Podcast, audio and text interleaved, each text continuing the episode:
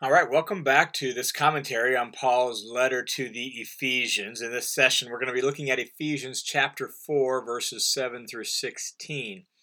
This is the second paragraph in the second half of the letter. The first half of the letter, Ephesians chapters 1 through 3, really dealt with kind of the big theological portrait of what God had done in Christ. The second half of the letter, chapters 4 through 6, then focuses on the lifestyle implications of that. How do you live that out?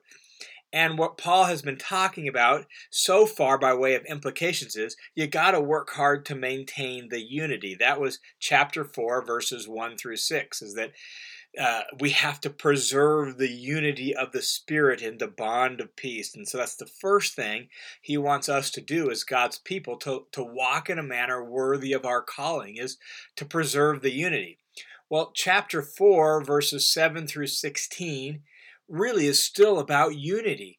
And so 1 through 6 the first couple verses basically says our essential oneness or our essential unity must be maintained this section, 7 through 16, says our essential oneness involves diversity, that unity includes and involves diversity. Unity is not the same thing as uniformity, where we all look the same, talk the same, act the same, have the same function, the same role. That unity, oneness, involves diversity. So, 1 through 6 here is our unity, and it must be maintained 7 through 16.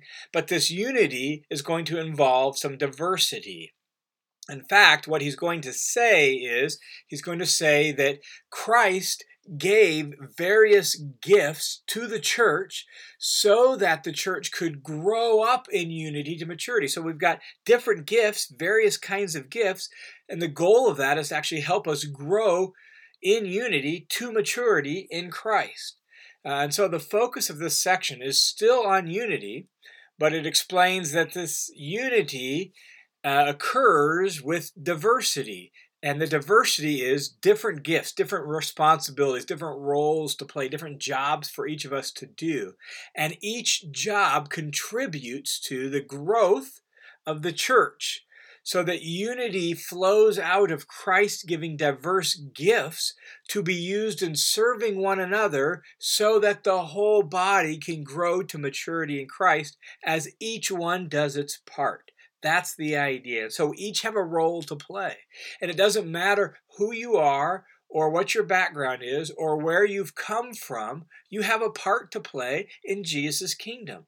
That Jesus has actually given each of us uh, a job to do, a role to do. We all are contributors to Jesus' great victory and to his kingdom that he's forming in and through his people. Now, one other general observation before we look at the details, and that's that this section is broken into three parts verses 7 through 10, where it shows us that Christ and his victory is the source of our jobs as Christian verses 11 through 17, the way our jobs or our gifts are supposed to function or work. And then verses 14 through 16 shows the result of all that, which is supposed to be maturity as each one does its part, as each person contributes to the growth of the body in Christ likeness. All right? That's how it's all broken down. So let's take the first little bit, verses 7 through 10, where it shows us how Christ's victory is uh, ultimately the source of our various gifts and responsibilities within the church. Um, he says this in verse 7. Paul writes, But to each one of us grace was given according to the measure of Christ's gift. Out of this verse is that the very first word in Greek, because Greek you could have word order, didn't really matter. So the very first word in Greek is actually the word one. One. Why one? Well, because it connects with all the words for one in verses 4 through 6 above. And it reminds us that we're still talking about oneness. We're still talking about unity. We're still talking about how this unity plays out. Now we just learned that um, we each have a various gift. We have a role and a responsibility to play. So, to each one of us, notice how spe- specific an individual it is, each of us doesn't matter who you are, doesn't matter your background, doesn't matter whether you grew up in the church or not, doesn't matter, right? Like to each one of us, grace was given according to the measure of Christ's gift. what he seems to have in mind here is grace specifically to serve. Grace that empowers you to, to do a task, to contribute to Christ's victory and to Christ's work and to Christ's ministry and to Christ's kingdom. So, to each of us, grace was given. We were empowered and equipped for, for a task, for a role to play.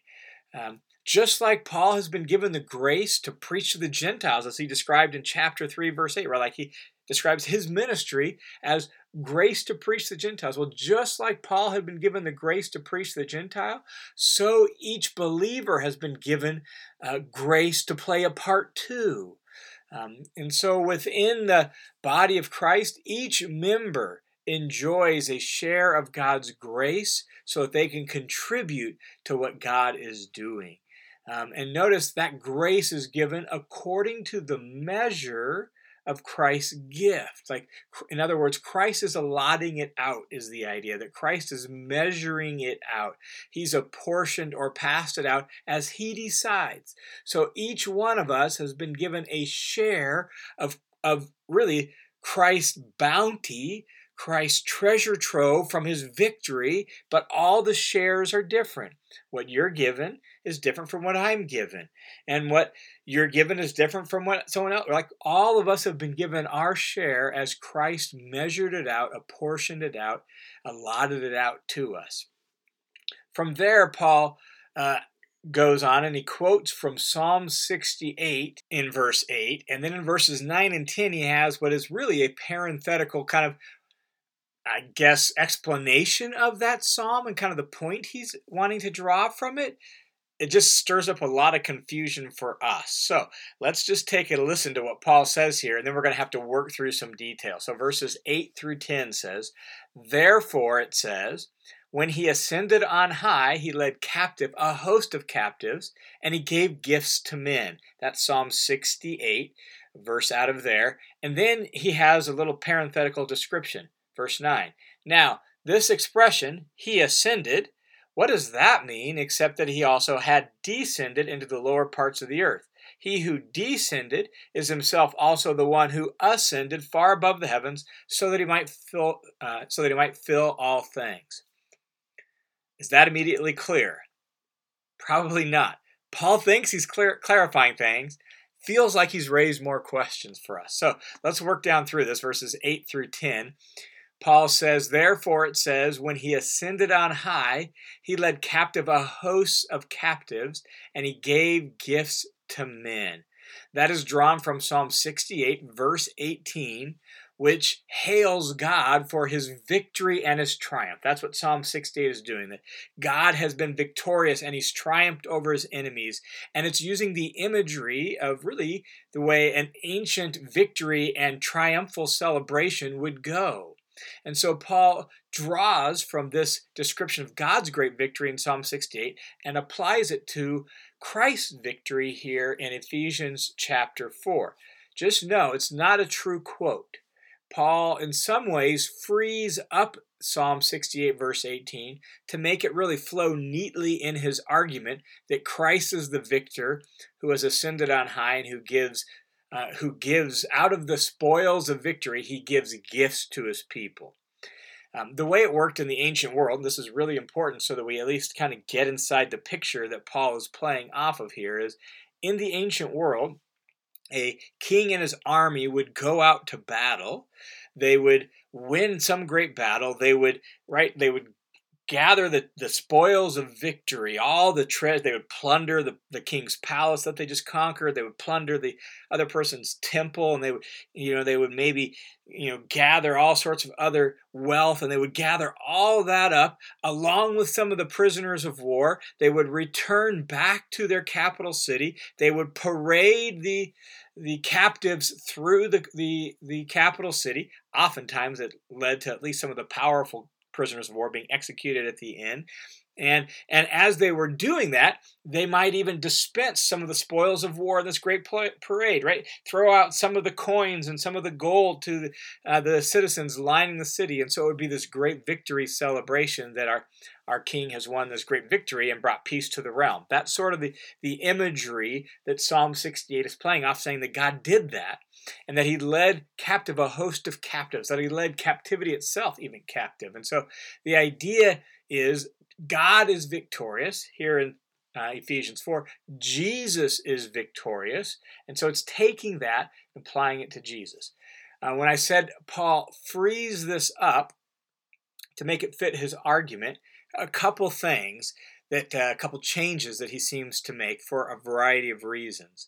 The first is he changes you to he because he's in the midst of an argument and it makes sense. Oh, in Psalm 68, um, it literally reads, When you ascended on high, because it's a psalm and it's praising God for his great victory, right? So it's talking to God there in Psalm 68, when you ascended on high. Here in Ephesians 4, verse 8, it says, When he, because Paul's just freed it up to fit the flow of his thought. The more significant change is at the end. Um, in Psalm 68, when you ascended on high, you led a captive, a host of captives, and you received gifts from men. That's the way Psalm 68 reads. Here it says, and he gave gifts to men. Now, there could be a variety of reasons for Paul making that change. Some, again, it could just be freeing it up to fit his flow of thought. Preachers do this all the time today as they're explaining. They take the point of the text and they make it clear for their audience as they're explaining it in their context. It could be that Paul's doing that. It also could be that there actually appears to have been a text in circulation in the first century that did say gave, not receive. Um, the Masoretic text and the Septuagint the Septuagint is the Greek version of the Old Testament. The Masoretic text is the dominant version of the Old Testament, Hebrew version of the Old Testament that we translate from today. But uh, one version of the Old Testament actually says gave. The Syriac Peshitta says gave, the Syriac Bible. There are actually several uh, Jewish commentaries, Targums, uh, on Psalm 68 that say gave. And so it could be that there was a reading that said gave in the first century, uh, that Paul just kind of took that reading and adopted that reading.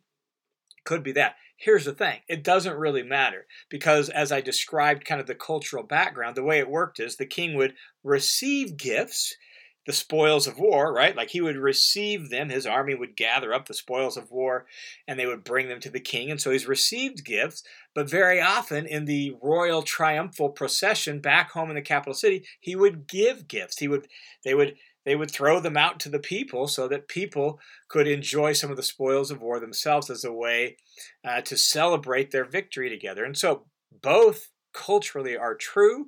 Uh, they're sort of two sides of the same coin. And so, in, in a lot of regards, it doesn't matter. The main point is simply to emphasize uh, that the victory and the spoils of war. And Paul maintains the main point of Psalm 68, and he takes that main point and applies it to Christ's victory. Jesus, by virtue of his resurrection and then exaltation, as Paul described in chapter 1, far above all rule and authority, Jesus has been, won this great victory. He is now King of kings and Lord of lords, and we all get to share in his victory celebration. That is the main point. That's the point of Psalm 68. 68 in its context. That's the main point here as well. Um, notice also another little detail out of the quote. He led captive a host of captives. Who are the captives? Some have suggested perhaps Old Testament saints and he's guiding them to heaven, but that doesn't really fit the cultural background and it doesn't really fit Ephesians and a lot of what Ephesians says. Probably best in Ephesians here as well really in Psalm 68 is that it's his enemies. That's the way these victories worked. You would you would capture your enemies, you would parade them and shame them.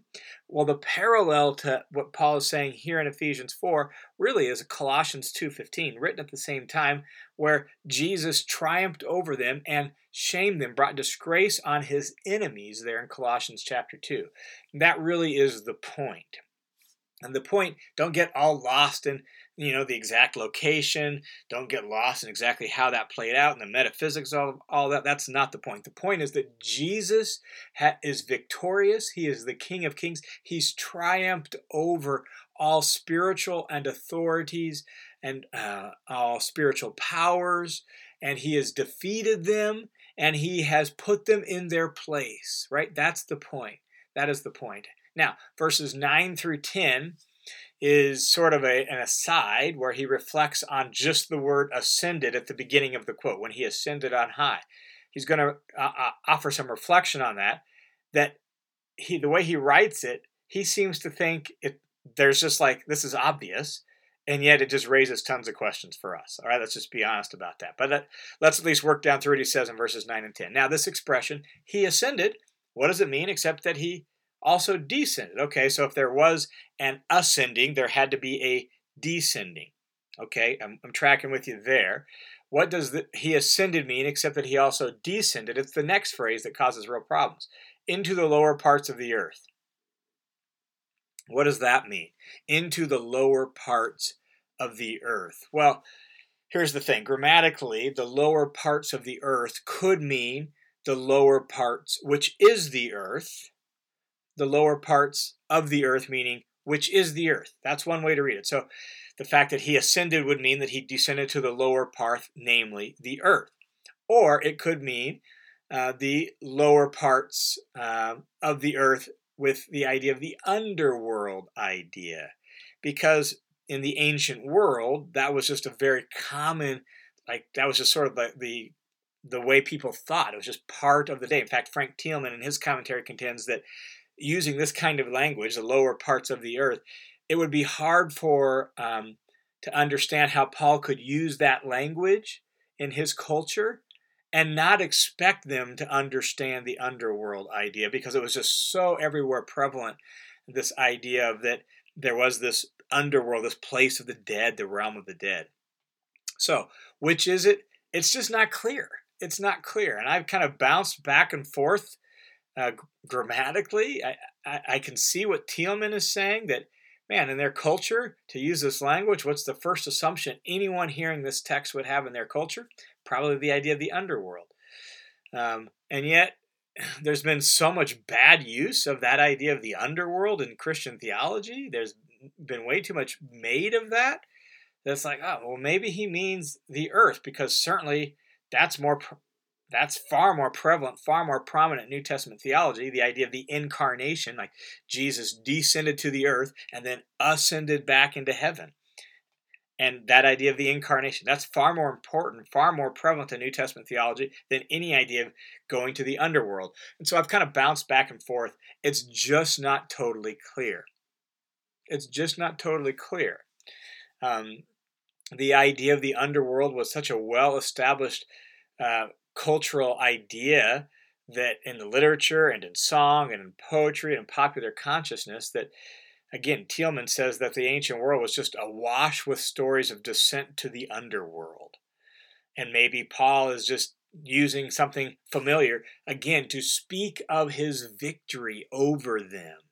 And so if if that's what it refers to then it would just eh, be a way of saying that Jesus you know by virtue of his death he he even triumphed over the underworld. Don't get all lost in the details. Don't picture don't build whole stories and whole themes and whole doctrines on what that means. It would just mean again that we're talking about jesus victory. That's the whole context here. Um, if it means uh, the lower parts which is the earth And we're talking about the incarnation that jesus coming to earth and the way Paul words this, he seems to think it's obvious that Christ's ascension implies some sort of descension. It's just not so obvious to us. And because of the ambiguity, please don't let your imagination run wild, create whole doctrines about Christ's visit to the underworld and what he did while he was there and what that means. Um, be a little more humble, be a little more respectful about the ambiguity and the uncertainty. That would be my encouragement. If Paul does refer to the underworld, just keep the main point in mind Christ's victory and Christ's exaltation as Lord of all. That's the point. He ascended, He's victorious, He's above all things, and as a result, now He's giving gifts to His people as part of His victory celebration. That's the context, and that's the overall point. So don't. Don't go crazy with all these crazy details. That's not Paul's point. Paul wouldn't want you to do that. So, what does this expression mean that he ascended?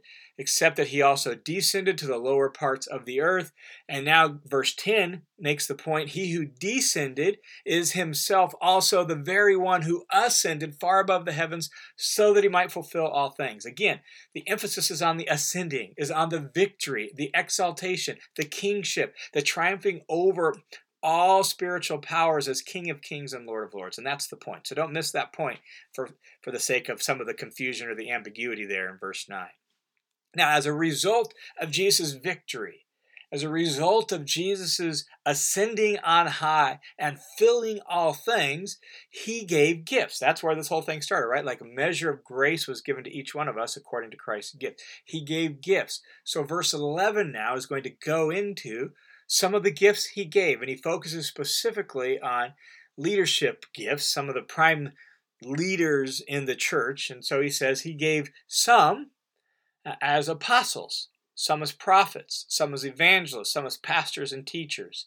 So these are some of the gifts he gave. He gave apostles, he gave prophets, he gave evangelists, he gave pastors, teachers, right? These are some of the gifts he gives. It's not an exhaustive list, and for Paul's purpose, he seems to be focusing on leadership in the church because he wants to make a point about them preparing other people for ministry. Um, let's talk about each of these terms real quick. Apostles, that's the first category of leader that he talks about. The first gift he gave was apostles. Um, there are three uses of the word apostles in the New Testament. The most broad is a general messenger. The narrowest is those the twelve specific specifically commissioned by Christ plus Paul. That's a very narrow use of the term. And the wider is just those commissioned by the church to, to represent the church. And you see all three of these uses at very place, various places in the New Testament. Here, we seem to be talking about the narrowest category true apostles, like the apostles, those who are the 12 plus Paul, who were like the foundation of the church that Paul has talked about in uh, chapter 3 of Ephesians, particularly when it's paired with the next one, prophets. Prophets are spokesmen for God who made inspired utterances, and that's who the prophets are. Evangelists, um, this word doesn't show up a whole lot in the New Testament, but it comes from the same uh, word as um, like proclaim the good news, and so it's somebody who proclaims the good news uh, of Jesus, the good news of what God has done in Christ. They seem, the way it seems to play out in the New Testament, is they were primarily itinerant. They traveled places and declared the good news about Jesus. You see that, for example, with Philip in Acts chapter 8, and when you put that together with Acts 21. Now he's settled down in Caesarea. See uh, Timothy being called an evangelist in 2 Timothy chapter uh, 4, verse 5. And so these were people who declared the good news about Jesus. And then you have pastors and teachers. Um, this particular pairing is actually linked by one article in the Greek, so it may be one group with two descriptors. It's not totally clear. So some have described it as like pastors and teachers, almost as like one group of people, pastors who are teachers or pastors who teach. Not totally clear not a huge deal. It's pastors and teachers, and we know that there were there was groups of people that were teachers in the early church, and obviously there were pastors in the early church. Here's the thing we need to make sure we're really clear on: is that the word pastor in our language we tend to use it slightly differently than the New Testament uses it. We tend to use it for the preacher in a church. And notice it's plural here. The word pastor in Greek actually is just equivalent to overseer and elder in the New Testament. Um, it actually comes from the word poimain, and it means to shepherd. Could be used as a, for a literal shepherd who shepherds sheep. Um, and so it's just a descriptive title for the elders and the overseers. They are the pastors, the shepherds of the church. Um, and so this is the actually the only place in the New Testament where the noun pastor, poimen, is used. You can see all three of these words, overseer, elder, and shepherd, come together in Acts chapter 20, verses 17 and 28, where we're talking to the elders of the church at Ephesus, interestingly. And Paul calls them to those elders to act as overseers over the church and to shepherd the church of God. And so those three ideas all overlap in the New Testament. And so don't get confused by that. So we're talking about pastors and teachers, meaning elders and teachers in the church. So these are gifts given to the church. Now, what is the job or the, the work of the these leaders, these gifts here in the church? Well, he gave some, he says, verse 12, for, here's what they're we're supposed to do, for the equipping of the saints for the work of service to the building up of the body of Christ. And so these gifts, these people, these leaders are given specifically for the equipping of the saints for the work of service or the work of ministry. Equipping is used only here in the New Testament. The uh, the verb of this is more common, but it, it's rare even in other Greek writings. And basically, it's used primarily in medical context for like setting a broken bone or straightening out a dislocated joint. It's the idea of putting something into proper working order. So, pastors, teachers, um, overseers, elders, prophets, right? Their job is to put the church and put individuals within the church in proper working order, like to help people be able to function properly. And that functioning properly means that they're going to be doing the work of service.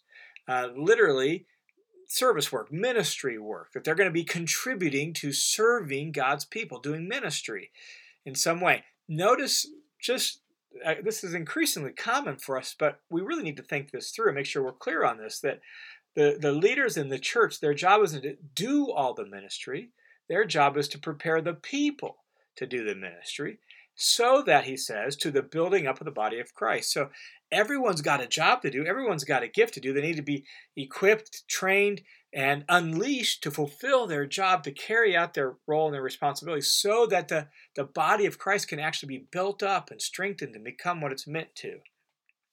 What will happen when the body of Christ is built up? Well, that goes kind of into the, the next one. So the leaders are given for the equipping the saints to the work of service, which will lead to the building up of the body of Christ, which uh, in, in next will lead to the notice uh, until we all attain to the unity of the faith and the knowledge of the Son of God. And so, again, we're still focused on unity. And so, as everyone is doing their part in contributing, the body is built up, which will help us all really live out the very unity of the faith. We've already talked about one faith up above. This is the same idea the unity of the faith that we have in Jesus. So, unity of the faith and unity of the knowledge of the Son of God. So we grow in our knowledge of the Son of God. We grow in the faith about Him and we get to know Him. That's the idea. So, unity of the faith that we understand more and more what it means to be a Christian. We understand the, the worldview of, of, of the Christian faith. We understand this, right? We're, and we're unified around that.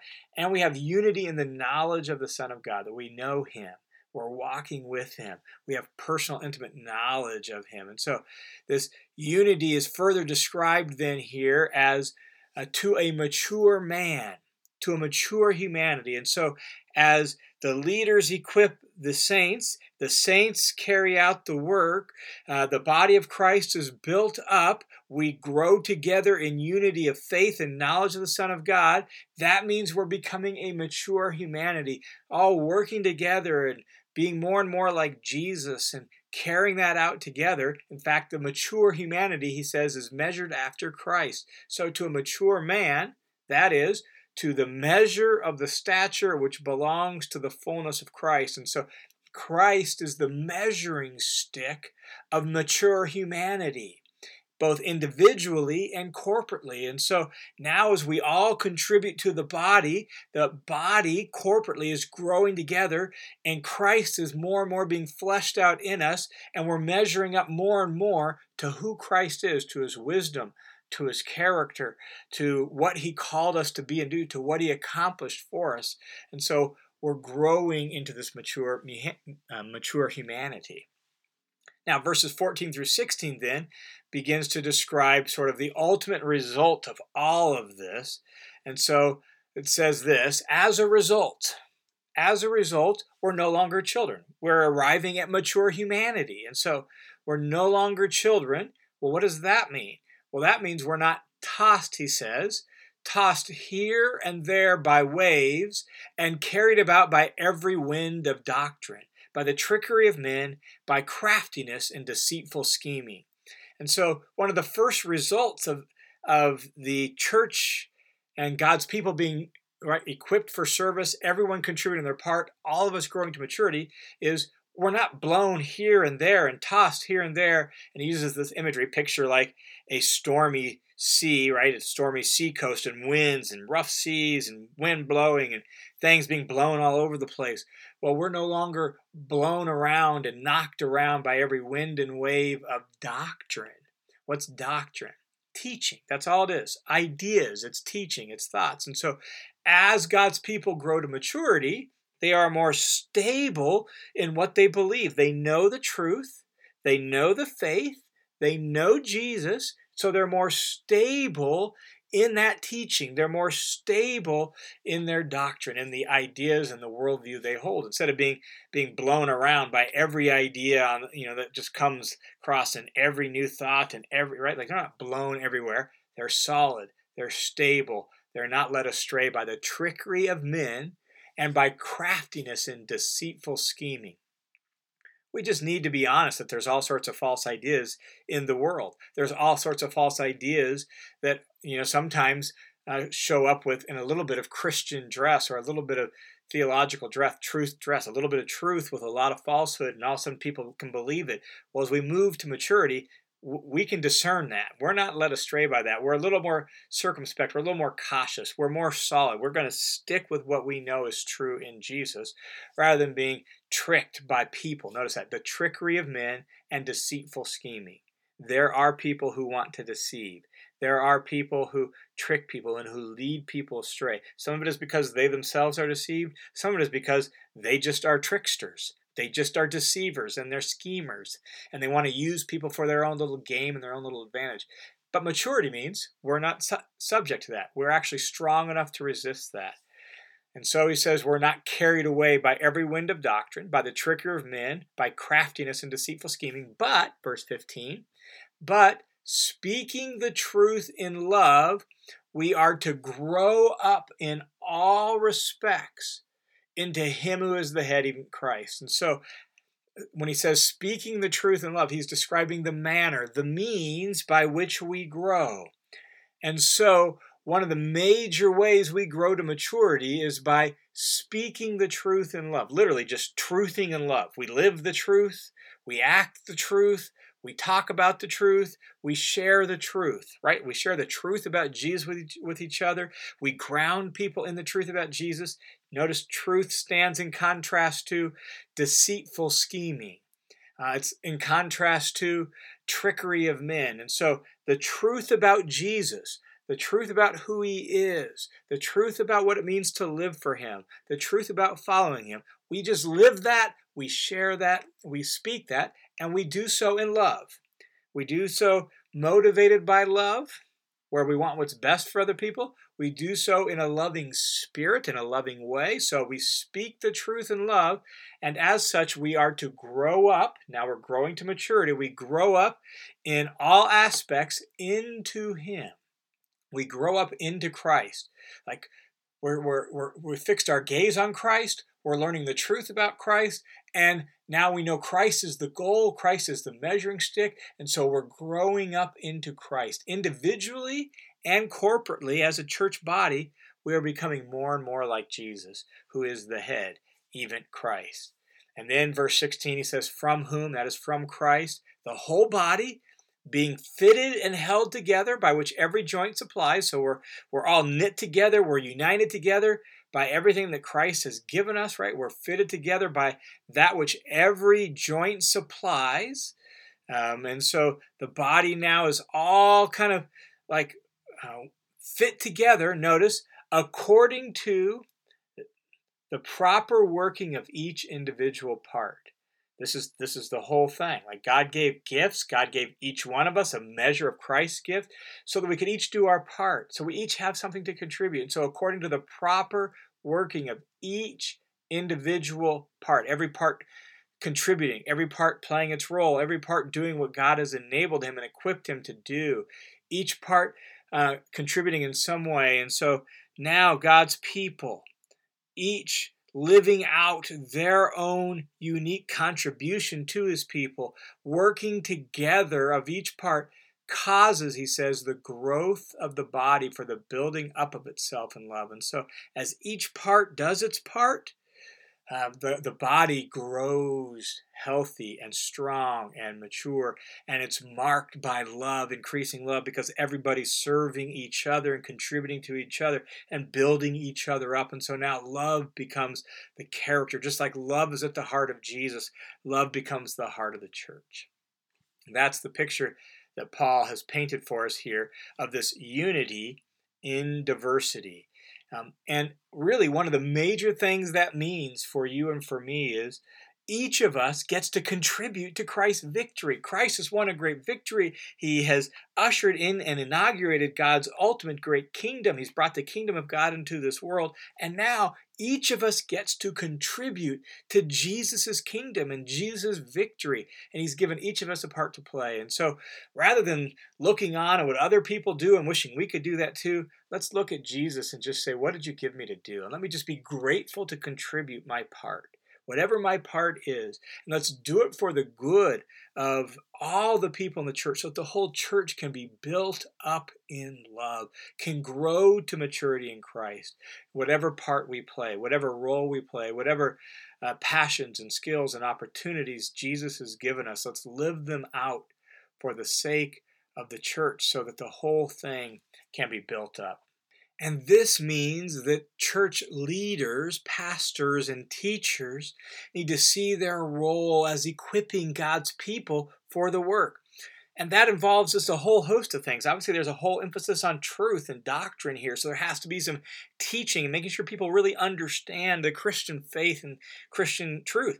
That also means that we need to help facilitate people contributing their part rather than holding on to all the ministry ourselves. We need to have open hands and release ministry and and see people as contributors in doing ministry we need to call them into that and then prepare them to do that we need to help shape their character as disciples so that they increasingly have more the character of christ and so all of us together leaders uh, in the church, pastors, teachers, elders, right?